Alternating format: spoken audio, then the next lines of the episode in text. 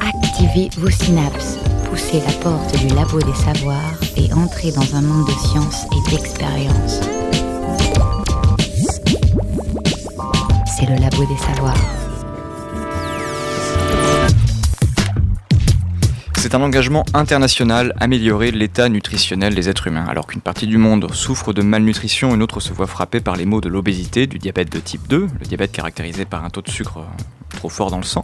Cette inadéquation des apports nutritionnels, un mode de vie où l'activité physique se raréfie, sont déterminants dans l'augmentation des cancers et maladies cardiovasculaires. Des maux qui représentent aujourd'hui 55% des 550 000 décès annuels en France. Et les pays du Sud sont de plus en plus touchés par ces symptômes de notre époque. Dans le monde, la malbouffe tue plus que la malnutrition. Cette prise de conscience n'est donc pas uniquement médicale, elle est aussi politique. Depuis plusieurs décennies, de nombreux États élaborent des politiques nutritionnelles informer les citoyens ou les mettre en garde, inciter les industriels ou les contraindre. Si les objectifs des politiques nutritionnelles sont clairs, les moyens d'y parvenir semblent beaucoup plus difficiles à définir. Que dire, que faire Quelle légitimité ont l'État et le droit à dire ce qu'il faut manger? Les facteurs déterminants dans l'augmentation inquiétante de surpoids indiquent-ils clairement des responsables? Face aux industriels qui mettent en avant la liberté du consommateur, le plaisir du bon goût, les politiques sanitaires hésitent entre la coercition, l'interdiction de la publicité pour des sodas dirigés vers les enfants par exemple, et l'espoir d'une autorégulation des comportements par des mangeurs éclairés. Bienvenue au Labo des Savoirs, aujourd'hui au menu, une réflexion juridique et politique sur la nutrition. Un regard, celui des sciences humaines et sociales, sur la dégradation alimentaire du monde et ses options politiques. Définir une politique nutritionnelle, une émission animée par Adèle Gélin et Guillaume Mézières. Nous sommes aujourd'hui en compagnie de Marine Friand-Perrault. Bonjour. Bonjour. Vous êtes maître de conférence à l'Université de Nantes, responsable du master droit du marché dans le parcours et du parcours agroalimentaire de ce master. Euh, vous êtes chercheuse au laboratoire droit et changement social et dans le cadre de vos activités académiques, vous avez été sollicité notamment par euh, l'INPES, l'Institut national de prévention et d'éducation pour la santé, pour constituer un rapport d'études sur les questions nutritionnelles. Vous connaissez très bien ces sujets. Marine Friand-Perrault, la, la Commission européenne s'est donné pour objectif de stopper l'augmentation de l'obésité en 2025. Est-ce qu'on peut dresser un état des lieux? Pourquoi les questions nutritionnelles sont-elles de politique publique aujourd'hui? Alors effectivement, comme vous le soulignez, euh, nous avons actuellement à faire face à une pandémie d'obésité. Donc vous avez indiqué euh, qu'il s'agissait euh, d'une pandémie mondiale, puisqu'actuellement 30% de l'humanité est obèse ou en surpoids. Elle frappe aussi les pays pauvres. Actuellement, le Mexique est le premier pays qui euh, connaît euh, cette difficulté liée à l'obésité au surpoids, avec euh, des consommations de soda qui sont astronomiques, 163 litres de soda par an. Et en Europe, nous ne sommes pas à l'abri concernant cette pandémie. Actuellement, les alertes se multiplient, et notamment le 6 mai dernier, lors du Congrès européen sur l'obésité, une étude a été dévoilée qui notamment essaye de montrer quelles seraient les projections concernant l'obésité et le surpoids pour 2030.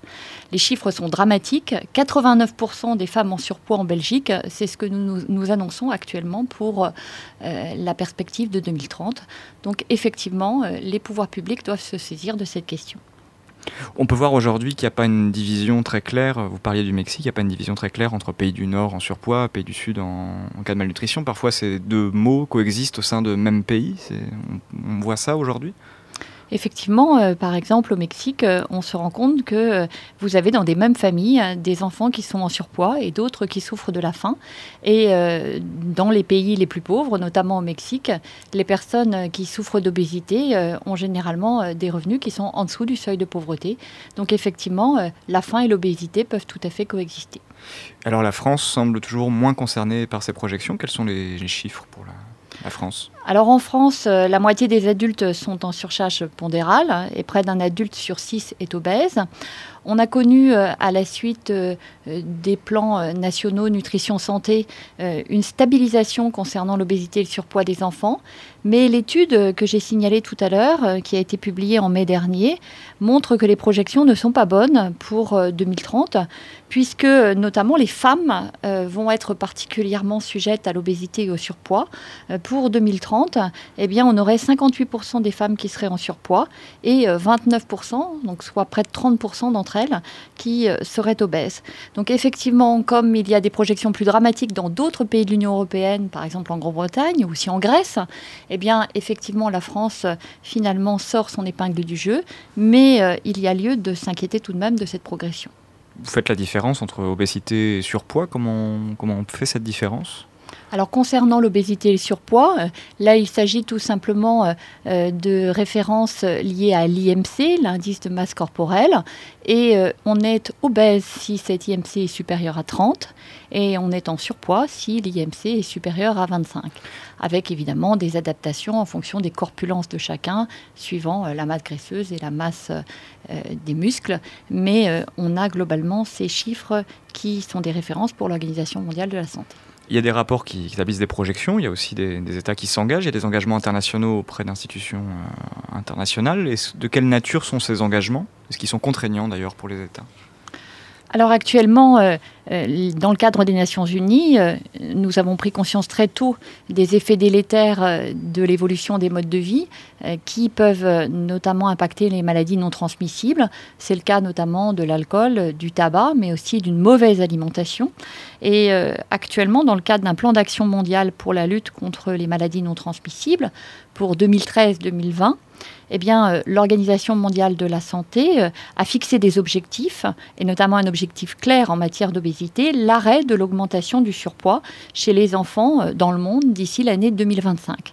Alors la France, comme d'autres pays de l'Union européenne, se sont engagés dans le cadre de l'Assemblée mondiale de la santé à poursuivre ces objectifs. Et donc il s'agit effectivement d'objectifs qui sont contraignants au plan juridique. Contraignants, c'est-à-dire? Contraignant au plan juridique. Il n'y a pas euh, de tribunal dans ce domaine, donc il n'y a pas de juridiction en charge de l'application de ces règles, mais il s'agit d'engagements euh, internationaux. Et donc, euh, à partir du moment où ces normes supra-législatives s'imposent aux différents États, eh nous devons respecter ces engagements aussi parce que tout simplement, nous avons intérêt à le faire à la fois au plan social, au plan sanitaire, mais aussi au plan économique. Alors Marine Friand-Perron, on va revenir euh, dans cette émission plus en détail sur ces politiques nutritionnelles, sur la façon dont on les construit, sur leurs articulations juridiques, mais on va revenir sur ce, thème, ce terme, celui de malbouffe, puisque effectivement l'alimentation est un fait social, culturel, par là on peut le mettre en histoire, l'étudier même avec les lunettes du géographe, et c'est ce travail que fait Gilles Fumet, qui est enseignant à la Sorbonne, géographe culturel, qui travaille donc sur la spatialisation de l'alimentation, et à l'occasion d'un colloque organisé par le programme de recherche en droit LASCO, nous l'avons rencontré pour lui demander de nous mettre en perspective un concept, un terme, celui donc de malbouffe. On l'écoute. Voilà, la malbouffe, c'est un mot qui est apparu en 1970, Joël de Ronet, avec un livre qui s'appelait La malbouffe, justement. Et donc, euh, c'est historiquement daté. Voilà, mais le mot, évidemment, euh, désigne des, choses qui, à partir de 1968, ont été euh, perçues comme venant de l'empire du mal, qui était l'empire américain, voilà, et, qui, qui désignait, en quelque sorte, cette conquête culturelle, géoculturelle de l'alimentation américaine qui avait euh, jusque-là été perçue comme positive, puisque c'était à la suite de la guerre, évidemment, euh, des produits qui arrivaient et qui donnaient ce sentiment de liberté que l'Amérique apporté avec la, avec la victoire. Donc là, ça a changé avec 68. Après, euh, dans votre question, donc, avant, y avait-il de la malbouffe? Oui, beaucoup. Je pense que d'une certaine manière, la gastronomie française du 19e siècle, celle qui permet de s'empiffrer de sucre et de gras et d'avoir euh, cette obésité qu'il faut montrer comme étant le signe euh, de cette gastronomie. Aujourd'hui, euh, sur un plan nutritionnel, c'est de la malbouffe. D'accord? Donc voilà, je pense que ce qu'on peut dire pour conclure, c'est qu'il y a une il y a toujours eu une perception de l'alimentation qui est qualitative, voilà, et qui euh, effectivement désigne comme malbouffe des choses qui sont mauvaises, soit mauvaises pour la santé, soit mauvaises au goût. Ça, c'est incontestable. Il y en a toujours eu, comme on parle de piquettes pour le vin, etc. Et cette malbouffe, elle a pris un, contenu philosophique et, scientifique euh, à partir des années 70. Par exemple, si je choisis une photo pour illustrer cette émission, euh, la première chose qui me viendra à l'esprit serait de prendre la photo d'un hamburger. En quoi on, se trompe en associant euh, la malbouffe aujourd'hui à, une sorte de tradition euh, gastronomique américaine? Est-ce que c'est -ce c'est si vrai que ça? Et pourquoi on associe ça aux États-Unis? Qu'est-ce qui s'est inventé là-bas en termes de gastronomie? Non, mais vous, touchez tout à fait est le nœud du sujet, c'est-à-dire que effectivement, dans la malbouffe, il y a une connotation culturelle. Et si vous mettez euh, le hamburger qui est euh, pas plus de la malbouffe que la blanquette de veau, selon la, vision nutritionnelle.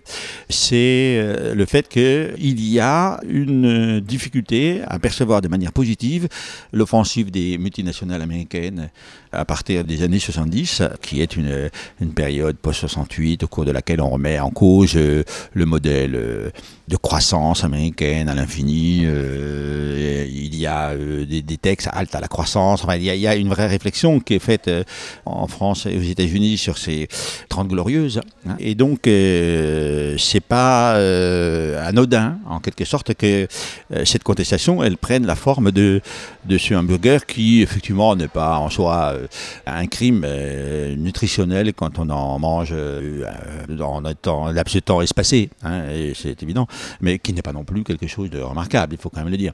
Bon, juste petit bémol sur votre euh, expression de gastronomie américaine. Hein, je pense que bon, c'est vrai que les Américains ont, une obsession de la food. Hein, mais euh, ce n'est pas du tout, euh, ce n'est pas une manière d'en parler qui est, positive. C'est plutôt de la crainte, c'est plutôt quelque chose qui est de l'angoisse.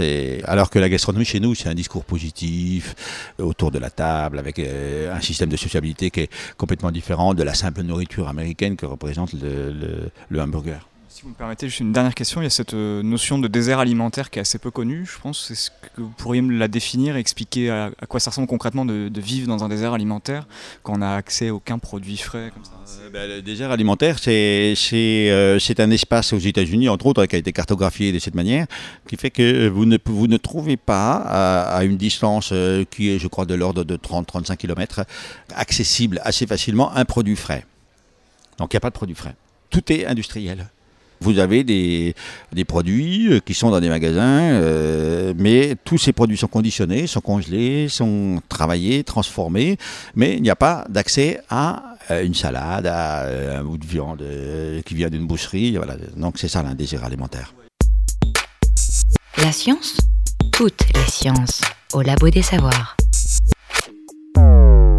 Vous écoutez le Labo des Savoirs, nous parlons aujourd'hui des politiques nutritionnelles. Marine Friant-Perrault, avez-vous le sentiment d'un consensus scientifique autour des questions nutritionnelles? Quelle alimentation est responsable de l'augmentation de l'obésité?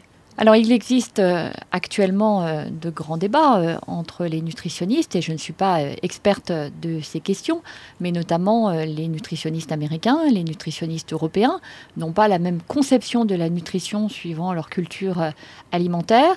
Pour autant, émerge un consensus Actuellement, nous mangeons une majorité de produits euh, transformés, tout simplement parce que c'est plus pratique, c'est plus rapide. Ou comme le disait Gilles c'est parfois les, seuls qui sont disponibles. voilà, parfois ce sont les seuls qui sont disponibles.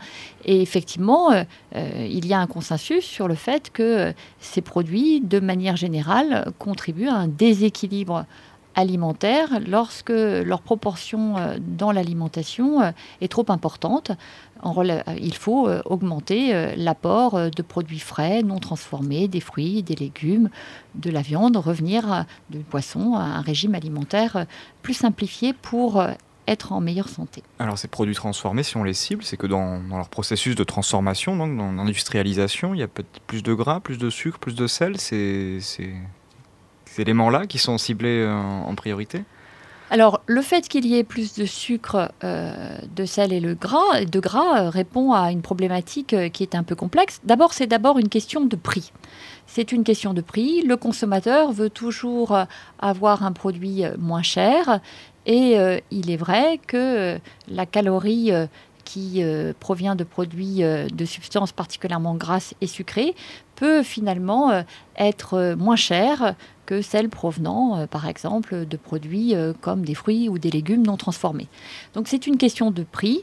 Et il ne faut pas se faire d'illusions. Lorsqu'on achète, par exemple, une barquette euh, de lasagne à moins de 2 euros, eh bien, on en a pour son argent, c'est-à-dire que l'on n'a pas un produit qui est particulièrement équilibré au plan nutritionnel.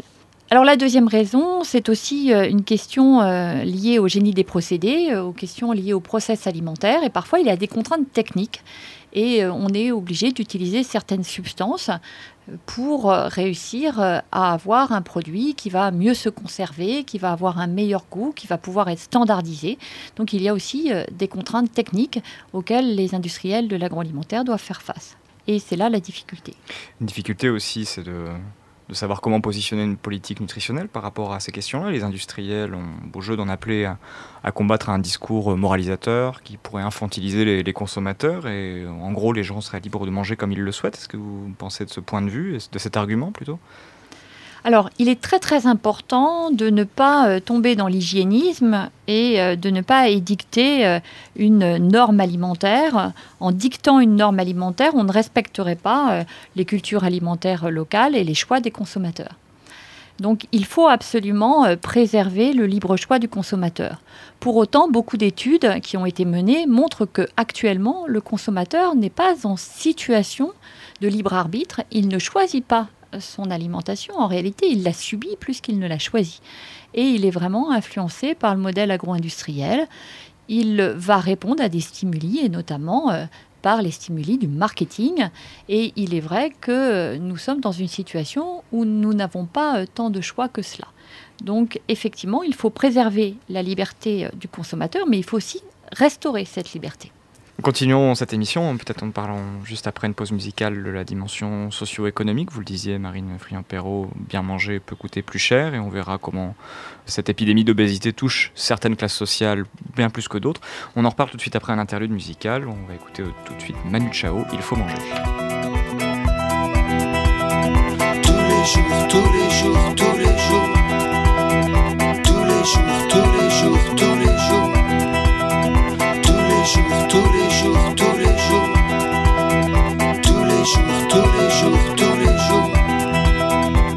faut manger tous les jours, il faut manger.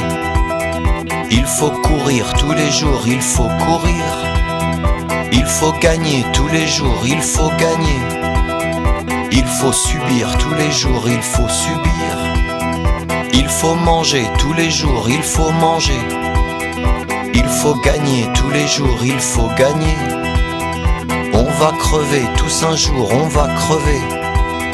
Je veux t'aimer tous les jours, je veux t'aimer. Tous les jours, tous les jours, tous les jours. Tous les jours, tous les jours, tous les jours. Il faut manger tous les jours, il faut manger. Il faut courir tous les jours, il faut courir. Il faut gagner tous les jours, il faut gagner. Mieux vaut en rire tous les jours, mieux vaut en rire. Il faut tenir tous les jours, il faut tenir. Je veux t'aimer tous les jours, je veux t'aimer. Je veux t'aimer tous les jours, je veux t'aimer. Je veux t'aimer tous les jours, je veux t'aimer. Le son des sciences au labo des savoirs. Vous écoutez le Labo des Savoirs définir une politique nutritionnelle. Nous sommes avec Marine Friand-Perrault, chercheuse en droit de l'agroalimentaire. Marine Friand-Perrault, après avoir cerné les, causes de l'augmentation de l'obésité, nous avons commencé à présenter la dimension sociale du phénomène de mauvaise alimentation. La France, qui est moins touchée que ses voisins par l'obésité, présente un, tableau moins bon lorsqu'on regarde les disparités économiques derrière ce phénomène. Est-ce que vous pouvez nous préciser ces inégalités face à l'alimentation? L'obésité touche les populations les moins riches. Dans quelle proportion? En France? Si la France est particulièrement euh, apparaît plus vertueuse en matière de surpoids et d'obésité que d'autres pays de l'Union européenne, en revanche, elle se caractérise par des très fortes inégalités sociales. On peut citer une étude qui a été réalisée dans 11 pays de l'OCDE qui montre que la France présente les plus fortes disparités si l'on considère le niveau d'éducation des personnes obèses ou en surpoids. Et euh, notamment euh, concernant les enfants, il y a eu des études extrêmement précises qui montrent qu'il y a un rapport de 1 à 7 entre les enfants de cadre et les enfants d'ouvriers concernant euh, l'obésité et le surpoids. Et d'autre part, des études montrent que ces inégalités se creusent. Donc nous avons à faire face à ces disparités sociales et c'est véritablement un défi pour la France. Alors on le disait avant la, pause musicale, l'alimentation transformée qui est moins bonne nutritivement coûte aussi moins cher. Euh, mais là, en vous entendant, c'est davantage une question d'éducation que de, capital économique en fait. Est-ce que la question de la mauvaise alimentation, c'est simplement parce que c'est une alimentation moins chère qu'une bonne alimentation? Donc est-ce qu'on peut bien manger avec des produits frais euh, pour un coût euh, qui est assez modeste également? Est-ce que c'est ça la différence? Un, un- Une question d'accès à l'alimentation ou c'est une question d'éducation qui permet un meilleur accès à une bonne alimentation? Alors il s'agit en réalité des deux. Actuellement, effectivement, on peut manger de manière saine à un prix modique. C'est tout à fait possible en théorie.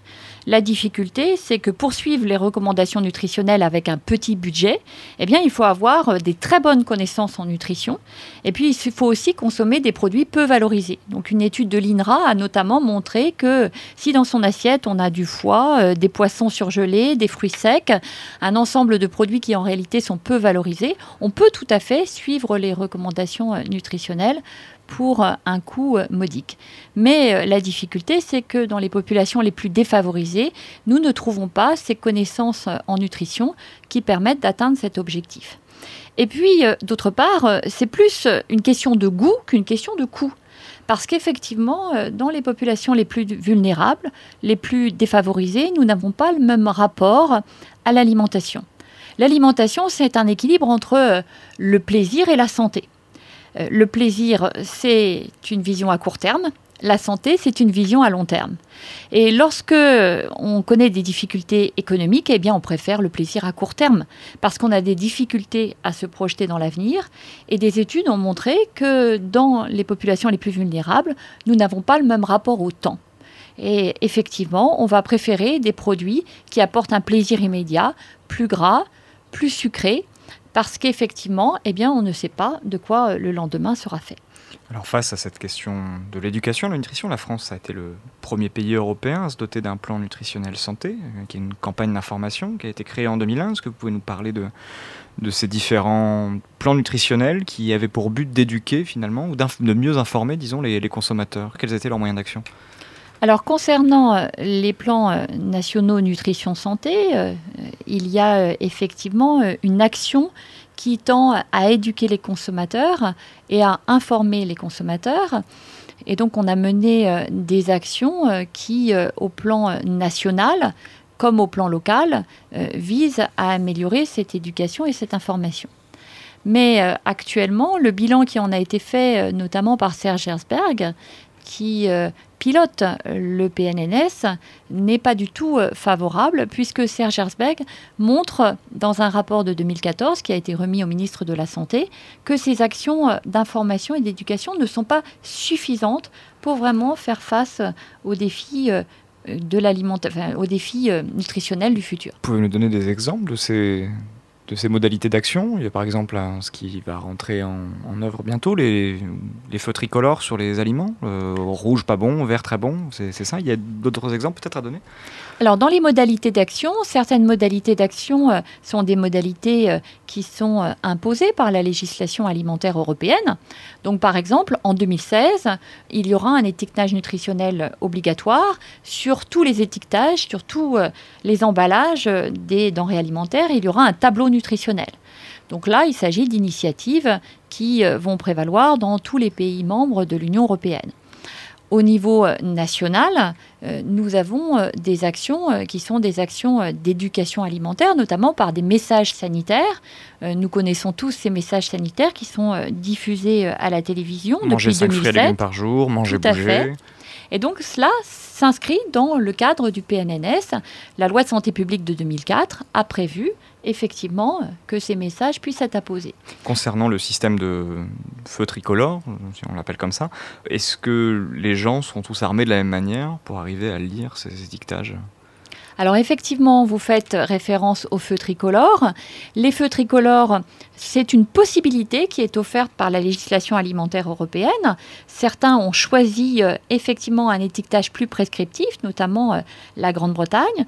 Et la France se pose la question, euh, lors de l'adoption de la loi de santé publique, qui est actuellement en discussion, d'adopter ce système. Actuellement, on se dirige vers un système volontaire. Donc les industriels de l'agroalimentaire pourront effectivement apposer euh, ces feux tricolores sur euh, les aliments, ce qui permet, par un système de feux qui euh, vont du feu rouge au feu vert, de choisir des aliments en fonction de leur profil nutritionnel, favorable ou défavorable. Donc là, on n'informe ont- pas et on, va euh, commencer à diriger l'action du consommateur. Les industriels qui font des produits verts auront tout intérêt à l'indiquer. Ceux qui font des produits rouges pourront ne pas l'indiquer par contre. Qu'est-ce qui est opposé à ces, ces, plans tricolores? On leur reproche de manquer de pertinence, de d'aller contre l'intérêt économique des entreprises? Qu'est-ce qui sur, sur, non, sur quel terme se jouent ces, ces débats à l'Assemblée? Alors concernant euh, ces feux tricolores, il y a plusieurs débats. D'abord, il y a un débat sur la pertinence au plan nutritionnel de ces feux tricolores avec plusieurs modèles au sein de l'Union européenne qui euh, s'opposent actuellement. Par exemple, l'ANSES, l'agence sanitaire française, a pu euh, notamment s'écarter de certains modèles anglo-saxons et donc il n'y a pas de consensus concernant ces modèles. La deuxième difficulté, c'est que les industriels de l'agroalimentaire arguent du fait qu'il n'y a pas de bons ou de mauvais aliments et euh, ils considèrent que euh, tout est question euh, d'équilibre au sein d'une alimentation et le risque serait de stigmatiser tel aliment par rapport à tel autre parce qu'il est particulièrement gras, sucré et salé. Et euh, finalement, ils ont peur qu'on puisse stigmatiser euh, des produits comme le chocolat, euh, comme certains fromages. Les amandes qui peuvent Voilà. être très grasses mais qui sont Tout quand à même fait. très saines. Et donc effectivement, c'est là la difficulté. On peut peut-être rétorquer, et c'est ce que font les associations de consommateurs, notamment l'UFC, que finalement, c'est surtout un élément de comparaison, c'est-à-dire au sein d'une même gamme de produits, entre différentes céréales du petit déjeuner, on pourra comparer les céréales du petit déjeuner pour savoir celles qui ont un profil nutritionnel le plus favorable. Alors Marine Friand-Perrault, ça c'est un moyen d'action, celui de l'information. Il y a un autre moyen d'action qui peut être euh, celui de réglementer l'offre euh, et de, là je veux parler du marketing. On- pour parler de- du marketing et du marketing en l'occurrence ciblé, on, on va prendre une illustration avec une publicité pour une célèbre pâte à tartiner. Avez-vous déjà pensé à toute la bonne énergie qu'il y a dans Nutella? Toutes ces noisettes qui donnent de l'énergie pour penser. Et tout ce bon lait, de l'énergie pour se dépenser. Nutella contient des ingrédients naturels et savoureux sans colorant ni conservateur. C'est comme ça que doit être un aliment aujourd'hui, délicieux et nutritif. Nutella, mieux pour penser et se dépenser. Alors c'est une pub assez ancienne, euh, qui date des années 90. Ce n'est plus permis aujourd'hui de faire ce genre de marketing. Qu'est-ce qui a changé? Quel était le, problème? C'est une question qui peut sembler évidente, mais est-ce que vous pouvez nous, commenter un peu cette publicité euh, avec votre regard de, juriste de l'agroalimentaire? Alors, concernant la publicité, euh, il y a un double problème de manière générale. Un problème euh, à la fois de volume publicitaire et un problème d'efficacité publicitaire. Donc, il y a trop de publicité et euh, les publicités euh, pour les produits gras, sucrés et salés, les, produits, les publicités sont particulièrement euh, efficaces. Elles utilisent des techniques marketing particulièrement efficaces. Alors là, on a un exemple, l'exemple que vous- venez de diffuser, de techniques marketing qui sont des techniques marketing plutôt classiques, uniquement des messages publicitaires qui étaient souvent diffusés à la télévision ou à la radio concernant les produits. Alors, ce qui ne se fait plus maintenant, c'est de considérer qu'un produit particulièrement gras, sucré et salé peut être bon pour la santé des enfants notamment. Actuellement, euh, nous sommes sur un régime d'autorégulation, alors même euh, que l'Organisation euh, mondiale de la santé impose dans ses recommandations de 2010 que les États membres adoptent des engagements pour réduire la publicité et notamment réduire l'exposition des enfants à la publicité pour les produits gras, sucrés et salés, eh la France a fait le choix d'une simple autorégulation. Donc actuellement, ce sont les industriels de l'agroalimentaire eux-mêmes qui, au niveau européen, dans l'Union, euh, dans l'EU Pledge, et au niveau français, dans le cadre d'une charte qui a été euh, signée sous l'égide du Conseil supérieur de l'audiovisuel, ce sont les industriels de l'agroalimentaire qui ont choisi de ne plus occuper certains espaces médiatiques et notamment euh, qui ne diffusent plus ce type de publicité, notamment à l'occasion des émissions télévisées euh, enfants. Mais nous pourrons en reparler par la suite. Il y a d'autres techniques marketing, notamment utilisées par euh, la marque que vous venez de mettre en lumière, d'autres techniques marketing qui sont particulièrement efficaces et qui sont peut-être plus que les simples spots télévisés. On en reparle tout de suite après une nouvelle pause musicale. On écoute Nutrition, un morceau des Dead Milkmen.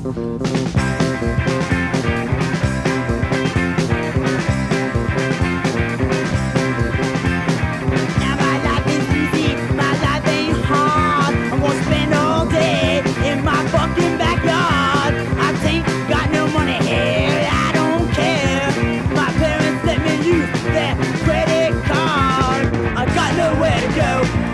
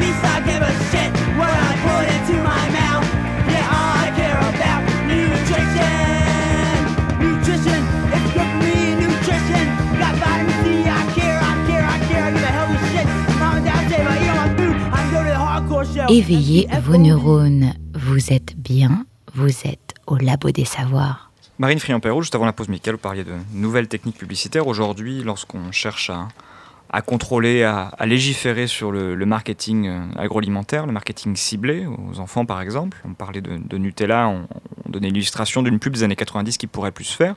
D'autres choses se font aujourd'hui. Qu'est-ce qui est euh, repéré par des juristes comme vous Qu'est-ce qui a été identifié comme peut-être une mauvaise pratique, une pratique qui va dans, le mauvais sens Alors, euh, à l'occasion d'une étude que j'ai réalisée avec euh, ma collègue Amandine Garde de l'Université de Liverpool, étude qui a été publiée par l'INPES en mai dernier, nous avons euh, montré quel est l'impact du marketing alimentaire sur la construction des préférences des enfants. Alors effectivement, il y a une question de volume de publicité, d'exposition.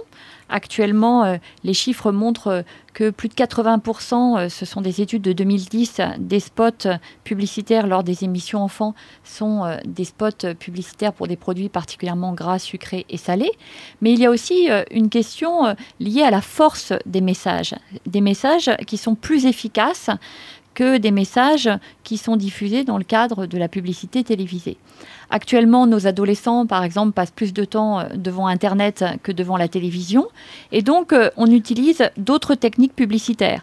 Par exemple, on utilise beaucoup euh, les réseaux sociaux, notamment Facebook, pour valoriser l'image d'une marque, tel produit, par exemple, euh, va valoriser l'image de sa marque en proposant au consommateur euh, d'avoir euh, son nom sur le pot ou la bouteille du produit en question. On valorise aussi beaucoup les techniques de publicitaire sur les téléphones portables. C'est moins le cas en France, mais beaucoup dans d'autres pays. Et puis aussi, dès le plus jeune âge, eh bien, on va inciter les enfants à aller sur, Internet pour jouer à ce qu'on appelle des advert games. Ce sont des jeux qui sont entièrement publicitaires. Les personnages sont des personnages qui sont euh, des personnages de la marque alimentaire. Et donc euh, là, euh, finalement, on va modifier le comportement du consommateur dès son plus jeune âge par l'utilisation de ces techniques. on a aussi souligné euh, que euh, notamment l'utilisation euh, de licences de marque, c'est le cas par exemple de l'utilisation de personnages de Walt Disney, est très efficace pour les enfants. Et même des techniques qui peuvent apparaître destinées aux adultes, comme par exemple des offres promotionnelles, le fait que le produit soit moins cher parce qu'on en achète deux ou trois ou qu'on achète une plus grande quantité de produits, eh bien ce sont des techniques publicitaires qui marchent tout à fait pour les enfants, mais aussi pour les adolescents. Donc on a actuellement des techniques qui euh, évoluent avec le marché et qui euh, s'adaptent de mieux en mieux aux préférences alimentaires et en ciblant de façon très précise le consommateur. Alors face à ces techniques, qu'est-ce qui est fait? On connaît tous les messages sanitaires, éviter de manger euh, trop gras, trop sucré, trop salé, éviter de grignoter entre les repas, le fameux manger-bouger que la loi française impose depuis le 28 février 2007. Est-ce que ces messages sont réellement efficaces? Est-ce que selon vous, il faudrait aller plus loin et contraindre davantage le marketing? Alors concernant ces messages, beaucoup d'études ont montré qu'en réalité, euh, ils étaient efficaces, mais qu'ils manquaient leur cible. Ils sont efficaces pour les enfants qui sont les plus éduqués, qui en réalité n'ont pas de soucis euh, d'alimentation. En revanche, pour les populations euh, les plus défavorisées, eh bien, les messages sont mal perçus parce qu'il y a ce qu'on qualifie, nous, d'une dissonance cognitive. À la fois, on promeut un produit, et donc euh, on va le promouvoir par du marketing, et au même moment, on dit qu'il ne faut pas trop en manger, et on a une information objective sur les défaits néfastes de ces produits s'ils sont consommés en excès. Et donc, euh, finalement, ces messages sont actuellement euh, réinterrogés puisque on a unanimement euh, pu souligner que leur effet était limité puisqu'il manque leur cible. Alors les solutions qui sont avancées et qui seraient conformes aux recommandations internationales, aux engagements internationaux de la France, c'est effectivement d'encadrer le marketing alimentaire. Il n'est pas question d'interdire des produits parce qu'ils sont gras, sucrés et salés. On peut tout à fait les commercialiser librement, pour autant, faut-il absolument en faire la promotion de manière massive sur les écrans de télévision, mais aussi sur euh, les écrans, euh, et notamment euh, aussi via Internet? Eh bien, on peut tout à fait, et c'est notamment la position de Serge Herzberg, penser qui pilote le programme national nutrition santé, eh bien, on peut tout à fait envisager de limiter la publicité. Actuellement, il n'y a pas d'encadrement juridique de la publicité en France, il n'y a que des engagements volontaires. Et euh, les études montrent que les engagements volontaires n'ont que des effets limités sur la construction des préférences alimentaires des enfants. Et donc ces engagements volontaires doivent peut-être être doublés d'un véritable encadrement juridique de la publicité. Alors il y a des propositions en ce sens, notamment euh, de limiter dans la journée, par exemple de 7h à 22h, la publicité pour les produits gras, sucrés et salés, à la fois euh, à la télévision, mais aussi sur Internet. On a parlé de plusieurs leviers d'action, meilleure information, l'étiquetage, une incitation à modifier le, marketing, même si c'est pour l'instant incitatif et ça fonctionne sur l'autorégulation, mais en tout cas c'est un levier d'action. Est-ce qu'il y aurait un autre levier d'action à chercher du côté de, la taxation de certains produits, tout simplement? Alors en France, on a une taxe soda, mais pour l'instant, euh, on est tout à fait timide dans l'exploration de cette voie. On peut aussi imposer des reformulations de produits, imposer aux industriels de mettre moins de gras, moins de matières grasses, moins de sucre, moins de sel dans les produits. Alors, on a pu expérimenter cela, par exemple, au Danemark depuis 2004 euh, concernant les acides gras trans, en imposant un taux maximal euh, d'acides gras trans euh, dans les produits alimentaires. Pour l'instant, en France, on est uniquement dans un mode d'engagement volontaire. Donc, certains industriels signalent aux consommateurs, par des techniques marketing, qu'ils ont fait un effort de reformulation en baissant, par exemple, le taux de sel dans leurs produits. Marine Champréau va maintenant parler de, l'industrie agroalimentaire. On, va parler de certains de ses organes représentatifs, on parle aussi de, lobby. Ces derniers ont souvent des noms qui forcent le respect. C'est le cas avec les industriels du lait qui sont dotés d'un conseil scientifique, le CERIN, CERIN, oui, Centre de recherche pour l'information nutritionnelle. Euh, quant au lobby du sucre, il est représenté, lui, par le CEDUS, le Centre d'études et de documentation du sucre. Nous accueillons maintenant Tom Rossi. Bonjour Tom. Bonjour. Est-ce que tu peux nous dire ce qu'est le CEDUS Loin d'être un institut de statistique comme son nom le laisse entendre, le CEDUS est le bras armé des industriels du sucre. Créé dans les années 30, il est le premier lobby de la profession agricole. Son but est clair, nous faire consommer plus de sucre, alors même que l'OMS nous recommande de diminuer de moitié notre consommation, en passant de 100 grammes actuellement à 50 grammes par jour. Pour atteindre son objectif, le CEDUS s'entoure de médecins et nutritionnistes influents, publie des ouvrages à vocation scientifique qui nient le lien entre sucre, surpoids et diabète. Plus surprenant encore, le CEDUS a posé ses valises dans toutes les écoles, en mettant à disposition du personnel éducatif des fiches pédagogiques sur la nutrition. À l'image de l'industrie du tabac d'après-guerre, le lobby du sucre s'emploie à avancer ses pions en quête de législation favorable. Et tu t'es donc documenté sur ce CEDUS en interrogeant Thierry Soucard. Est-ce que tu peux nous présenter euh, Thierry Soucard Thierry Soucard est journaliste scientifique, il est auteur et éditeur d'ouvrages sur la santé et la nutrition et créateur du site d'information lanutrition.fr. Et on écoute. En mars 2015, l'OMS est partie en guerre contre la surconsommation de sucre, facteur notamment de surpoids et de problèmes dentaires. Les études de l'OMS parlent de sucre caché dans les produits de consommation. Thierry Soucard, où est caché le sucre et pourquoi les industriels pratiquent une sorte de sucré salé en mettant du sucre dans les aliments salés?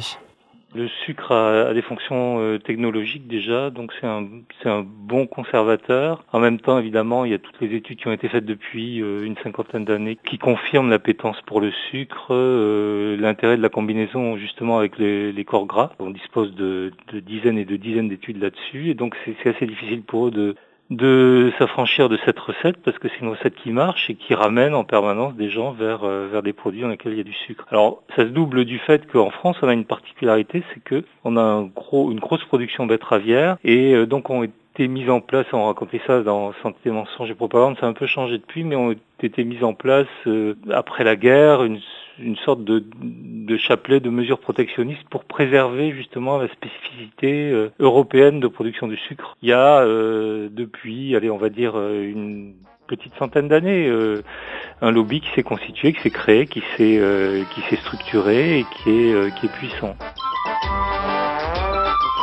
Si vous aimez le sucre, dites-le lui. La filière des, industriels du sucre s'est dotée d'un organe interprofessionnel pour les représenter, le CEDUS, le Centre d'études et de documentation du sucre. Contre l'avis de l'OMS, le CEDUS minimise euh, le poids du sucre dans les différentes causes de l'obésité. Quelle crédibilité scientifique accorder à un organisme comme le CEDUS elle est proche de zéro.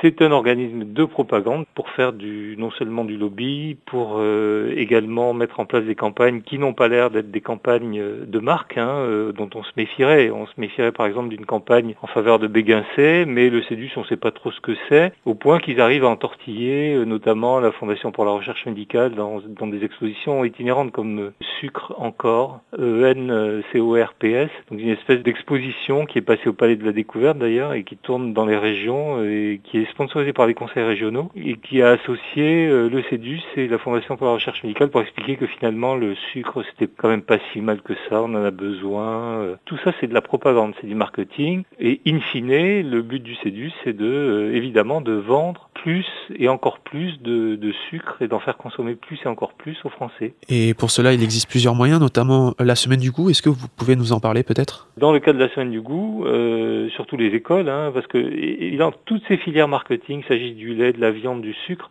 ciblent en priorité les enfants et les médecins, les médecins parce qu'il y a l'autorité hein, du, médical, et puis le, les enfants parce qu'on sait que les habitudes prises dans l'enfance ont, tendance à, se répercuter à l'âge adulte.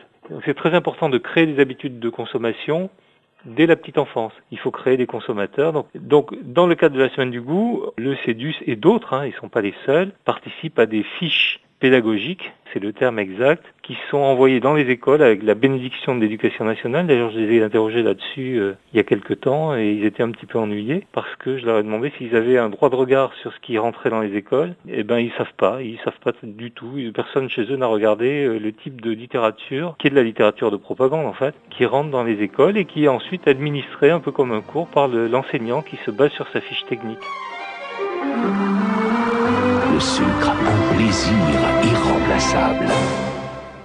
Bon, c'est une réalité, mais c'est simplement, je dirais, emblématique de, de, de, des rapports euh, ambigus qui existent entre euh, les filières qui ont un poids économique certain comme celle, du, celle de l'agroalimentaire, et puis euh, évidemment euh, les ministères. On imagine souvent euh, un représentant du CEDUS dîner avec un, un parlementaire, c'est peut-être caricatural, mais Comment le, le CEDUS influe-t-il sur les politiques nutritionnelles? Est-ce que c'est en, en, faisant du lobbying direct avec ses parlementaires? Je pense que c'est souvent plus insidieux que ça parce que le CEDUS ou d'autres euh, sont partie prenante dans des organismes paritaires ou des organismes semi-publics ou qui ont l'apparence d'organismes semi-publics. Si vous prenez par exemple ce qu'a fait l'AFSA, euh, qui s'appelle aujourd'hui l'ANSES, c'est l'agence de sécurité alimentaire, son guide de, des apports euh, nutritionnels conseillés, qui date d'une quinzaine d'années maintenant, ben, s'appuie dans le chapitre sur le sucre, et c'est censé être la Bible de la nutrition officielle, hein, s'appuie sur un bouquin sponsorisé par le CEDUS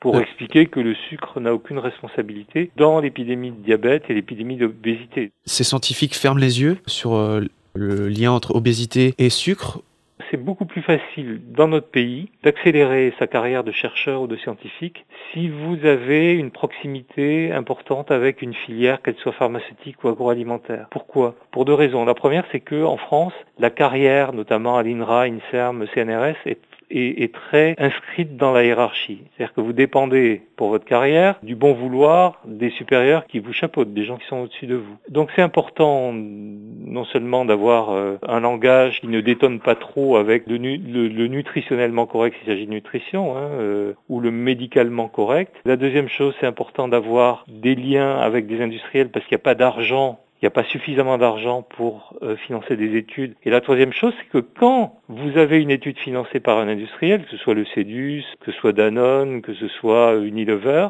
ces gens-là ont tellement de poids au niveau des, liens avec les, revues internationales, qu'au lieu de publier votre article dans un petit journal obscur euh, en langue française, vous allez pouvoir le passer dans un journal avec un facteur d'impact assez important. Donc c'est beaucoup plus intéressant de jouer cette politique-là parce que votre carrière va subir un coup d'ascenseur et parce que vous allez rapidement vous retrouver euh, à un niveau important de décision, euh, donc avec tous les avantages que ça représente.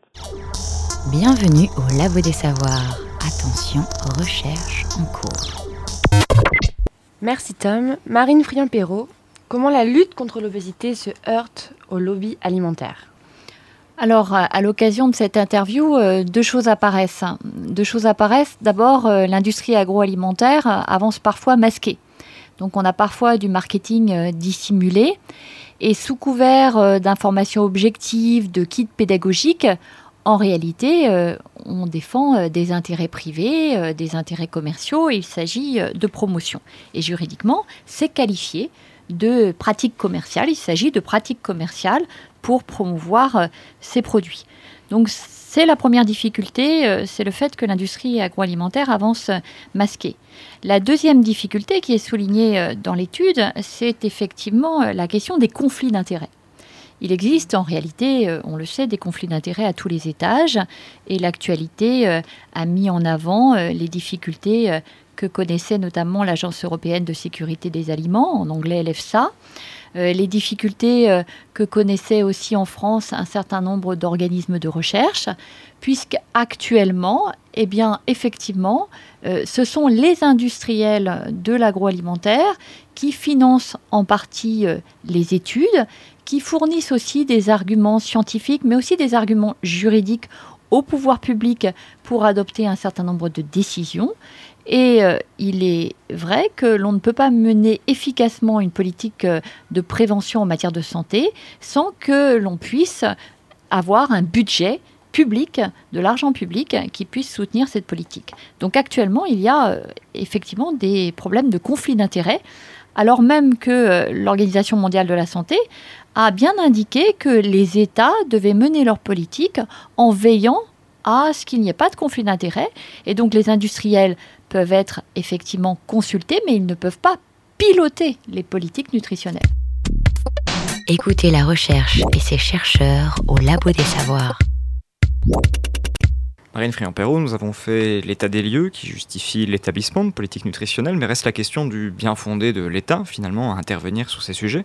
Euh, le philosophe historien Michel Foucault posait la naissance de l'État moderne à travers cette augmentation du contrôle sur sa population, à travers cette apparition du biopouvoir. Avec les politiques nutritionnelles, sommes-nous face au risque de voir régenter par l'État un champ propre de notre existence, l'alimentation? Avant de prendre le temps de répondre à cette question, faisons un retour sur l'histoire récente de ces politiques nutritionnelles avec Daniel Nero, haut fonctionnaire, directeur général du Fonds français pour l'alimentation et la santé, un fonds paritaire entre acteurs scientifiques et acteurs industriels. On l'écoute. Les politiques publiques sont euh, aussi nouvelles évidemment que ce champ euh, académique. Elles sont apparues à la fin des années 90 avec, comme toujours dans ces euh, euh, moments-là, la question, l'État, les pouvoirs publics ont-ils quelque chose à faire pour finalement agir dans un champ qui est terriblement individualisé, qui est celui de, finalement des besoins de chacun, et y a-t-il quelque chose à faire pour que chacun soit euh, mette en adéquation ses besoins et ses apports? Donc il y a eu euh, quelques travaux scientifiques euh, liminaires au milieu des années 90 qui ont montré que sans doute il fallait euh, guider les gens et qu'on pouvait opportunément agir pour que cet équilibre se concrétise, cet équilibre alimentaire se concrétise, et donc ça a donné lieu à un premier rapport du Haut Comité de la santé publique, donc en 98 si ma mémoire est bonne, qui prouvait qu'il était en effet possible d'agir dans le respect de, des libertés individuelles et donc de, finalement du libre choix de chacun qui reste la valeur euh, phare à laquelle on aspire dans un pays euh, démocratique. c'est un jeu à, trois, si on peut dire. Là, on était plutôt sur les pouvoirs publics et les consommateurs, les citoyens. Euh, est-ce qu'on peut parler un peu des industriels? Quelle est leur responsabilité? Qu'est-ce que quel, rôle ils ont à ben, jouer dans ces la mise en place de ces plans de prévention? Les industriels, on, veut, on, a tendance à vouloir jouer un rôle qu'ils ne peuvent pas jouer. On ne peut pas tout demander aux industriels. Et même pire, finalement, on ne peut leur demander que deux choses. La première, c'est d'optimiser euh, la, composition de leurs produits dans les limites de, l'acceptable, encore une fois, dans les limites euh, technologiques. La deuxième, c'est de livrer des informations qui favorisent la meilleure utilisation possible du produit. Ça, on peut le faire, c'est-à-dire que c'est même le rôle de l'étiquetage. Le rôle de l'étiquetage, c'est renseigner sur les qualités substantielles d'un produit et faire en sorte que les gens choisissent en toute connaissance de cause. Ben, là, on peut aller un peu plus loin. Mais après, on ne peut pas leur demander de faire ce que les gens font sans eux, c'est-à-dire choisir. Euh, choisir et utiliser les produits chez eux. Vous savez, quand on a un énorme problème, moi je travaille là-dessus depuis 25 ans, c'est que euh, finalement réussir à impacter dans un lieu aussi intime que la cuisine, que l'endroit où les choses se font, où les consommations alimentaires se décident, c'est très complexe.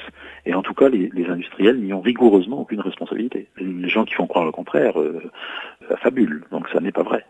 Elle est à la vérité très limitée, la responsabilité des industriels là-dessus. La science dans tous ses états au Labo des Savoirs. Marine Chion-Poirot, une réaction? Effectivement, euh, on ne peut pas nier les efforts qu'ont fait les industriels de l'agroalimentaire. Ils ont tout à fait conscience de leur part de responsabilité dans la pandémie d'obésité.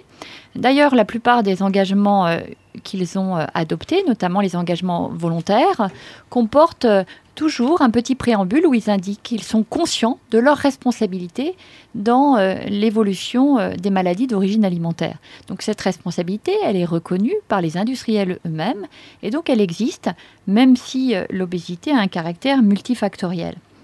Et donc les industriels de l'agroalimentaire ont effectivement des démarches qui sont de plus en plus vertueuses pour essayer de reformuler euh, les aliments et pour euh, notamment limiter euh, leur responsabilité dans cette pandémie.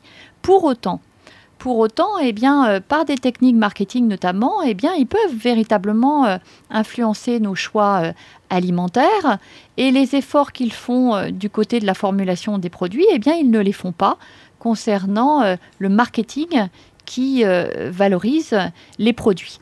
Et avec le marketing ciblé, eh bien là, on entre dans l'intimité du consommateur. On le connaît parfaitement, on connaît ses choix et on le guide peu à peu vers les produits euh, que l'on souhaite lui faire acheter.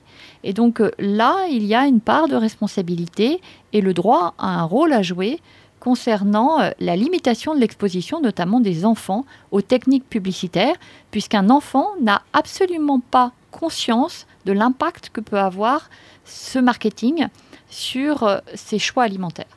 Alors, c'est une façon de répondre à la question quelle est la place de l'État dans la cuisine des citoyens français? Voilà, quel, est le rôle de l'État dans, cette politique nutritionnelle Et peut-être euh, une deuxième question on parle de l'État comme si c'était une entité homogène, mais il y a des intérêts divergents au sein de l'État entre différents ministères vous pourriez peut-être nous parler? Alors concernant euh, le rôle de l'État. Le but, ce n'est pas euh, d'imposer, par exemple, euh, certains aliments dans le réfrigérateur euh, des consommateurs ou de guider totalement la fourchette du consommateur. C'est véritablement de restaurer une offre alimentaire qui est une offre diversifiée à un coût économique acceptable, donc d'avoir des produits locaux, des produits frais, euh, qui soient accessibles même pour les personnes les plus vulnérables et les moins fortunées. Euh, c'est notamment le rôle de l'État que de conduire des politiques agricoles qui permettent notamment euh, de restaurer cette possibilité pour le consommateur d'avoir une offre de produits diversifiés et nutritionnellement, et puis aussi au plan euh, du, goût, c'est très important d'avoir des produits euh, qui soient euh, des produits qui puissent être consommés avec plaisir. Donc l'État a ce rôle à jouer de restaurer cette liberté pour le consommateur en agissant sur l'offre, en améliorant l'offre alimentaire et en diminuant aussi l'impact du marketing alimentaire, en diminuant l'impact de ces techniques promotionnelles qui vont souvent euh, promouvoir euh, des produits qui correspondent à la malbouffe qu'on a décrite euh, précédemment. Et alors justement sur cette question de, d'intérêts divergents au sein même de l'État, est-ce qu'il y a des conflits entre le ministère de l'Agriculture et le ministère de la Santé? Alors la France se caractérise effectivement par le fait qu'il existe un programme national nutrition santé qui est conduit par euh, le ministère euh, de la Santé, et puis un programme euh, qui est le PNA, qui est conduit par le ministère de l'Agriculture. Et en réalité, le dialogue entre ces deux programmes ne se fait pas réellement. Et il est vrai que le ministère de la Santé a une approche de l'alimentation qui est parfois qualifiée d'hygiéniste par euh, certains acteurs du ministère de l'Agriculture. Et par ailleurs, on entend euh, souvent dire au ministère euh, de la Santé qu'au ministère de l'Agriculture, eh bien, on défend les intérêts des industriels de l'agroalimentaire et qu'il y a vraiment une collusion entre les politiques menées par le ministère de l'Agriculture et les intérêts des industriels de l'agroalimentaire. La vérité est sûrement au milieu et effectivement, il faudrait trouver un équilibre entre la préservation des intérêts économiques du secteur euh, agroalimentaire, c'est une question essentielle en période de crise économique, mais il faut aussi euh, mettre euh, ces profits et ces gains économiques en relation avec le coût de l'obésité et il faut mener des politiques qui sont des politiques sociales pour lutter contre les inégalités économiques et des politiques sanitaires pour euh, finalement faire face à ces futurs coûts, puisque on indique actuellement que ces coûts seraient insoutenables pour les comptes de l'assurance maladie dans les 20 prochaines années. Donc nous devons euh, amorcer une transition nutritionnelle pour véritablement euh, changer nos modes de consommation alimentaire. Là, encore une fois, on comprend les, objectifs, les impératifs même qui se posent sur cette question de, la définition des politiques nutritionnelles. Mais à travers tous les exemples, l'histoire des politiques nutritionnelles, l'histoire même récente qu'on a abordée dans cette émission, on, en arrive toujours à cette situation qui est celle de, demander aux différents acteurs de se contrôler eux-mêmes. Euh, qu'est-ce que vous, vous en, il y a un aveu de, déception, d'impuissance sur la définition de ces politiques nutritionnelles qui ne vont pas assez loin, qui s'arrêtent peut-être parfois à certains échelons, l'Europe, etc. Est-ce que là, c'est peut-être une question qui s'adresse plus à la, à la citoyenne qu'à la chercheuse non, euh, c'est aussi une question euh, qui s'adresse à une spécialiste euh, de droit agroalimentaire. Il y a des exemples dans le monde de politiques nutritionnelles qui sont peut-être plus coercitives que celles menées par la France. Et notamment, on a des exemples en Irlande, en Grande-Bretagne, en Suède, en Norvège, au Québec, des politiques qui commencent à être menées en Amérique latine, dans les pays du Moyen-Orient. Et on prend conscience que les engagements volontaires ne suffisent pas quels que soient les efforts consentis par l'industrie agroalimentaire, eh euh, il est euh, tout à fait normal qu'ils n'aillent pas contre leurs intérêts.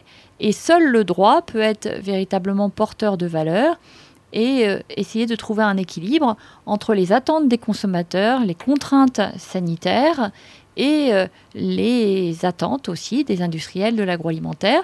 Euh, le droit doit intervenir et c'est ainsi qu'on pourra véritablement euh, réguler le commerce et la promotion des denrées alimentaires, mais au bénéfice de tous et notamment des plus vulnérables, des populations les plus défavorisées. Marine Friand-Perrault, merci beaucoup d'être venue dans cette émission. Vos prochaines recherches, vous travaillez donc en ce moment avec l'Université de Liverpool. Est-ce que vous pouvez nous expliquer sur quoi portent vos travaux en ce moment? Alors actuellement, euh, je mène des travaux avec euh, l'Université de Liverpool concernant euh, la lutte contre les maladies nutritionnelles.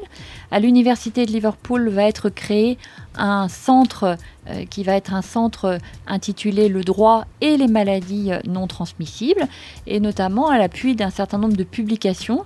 Il s'agit, avec notamment un partenariat qui est noué avec l'Organisation mondiale de la santé, il s'agit de montrer les voies possibles pour véritablement encadrer juridiquement euh, cette euh, question de la prévention des maladies non transmissibles et notamment de l'obésité. C'était Définir une politique nutritionnelle, une émission du Labo des Savoirs animée par Guillaume Mézières et Adèle Gélin avec la participation de Tom Rossi et de Claire Cisorne à la technique.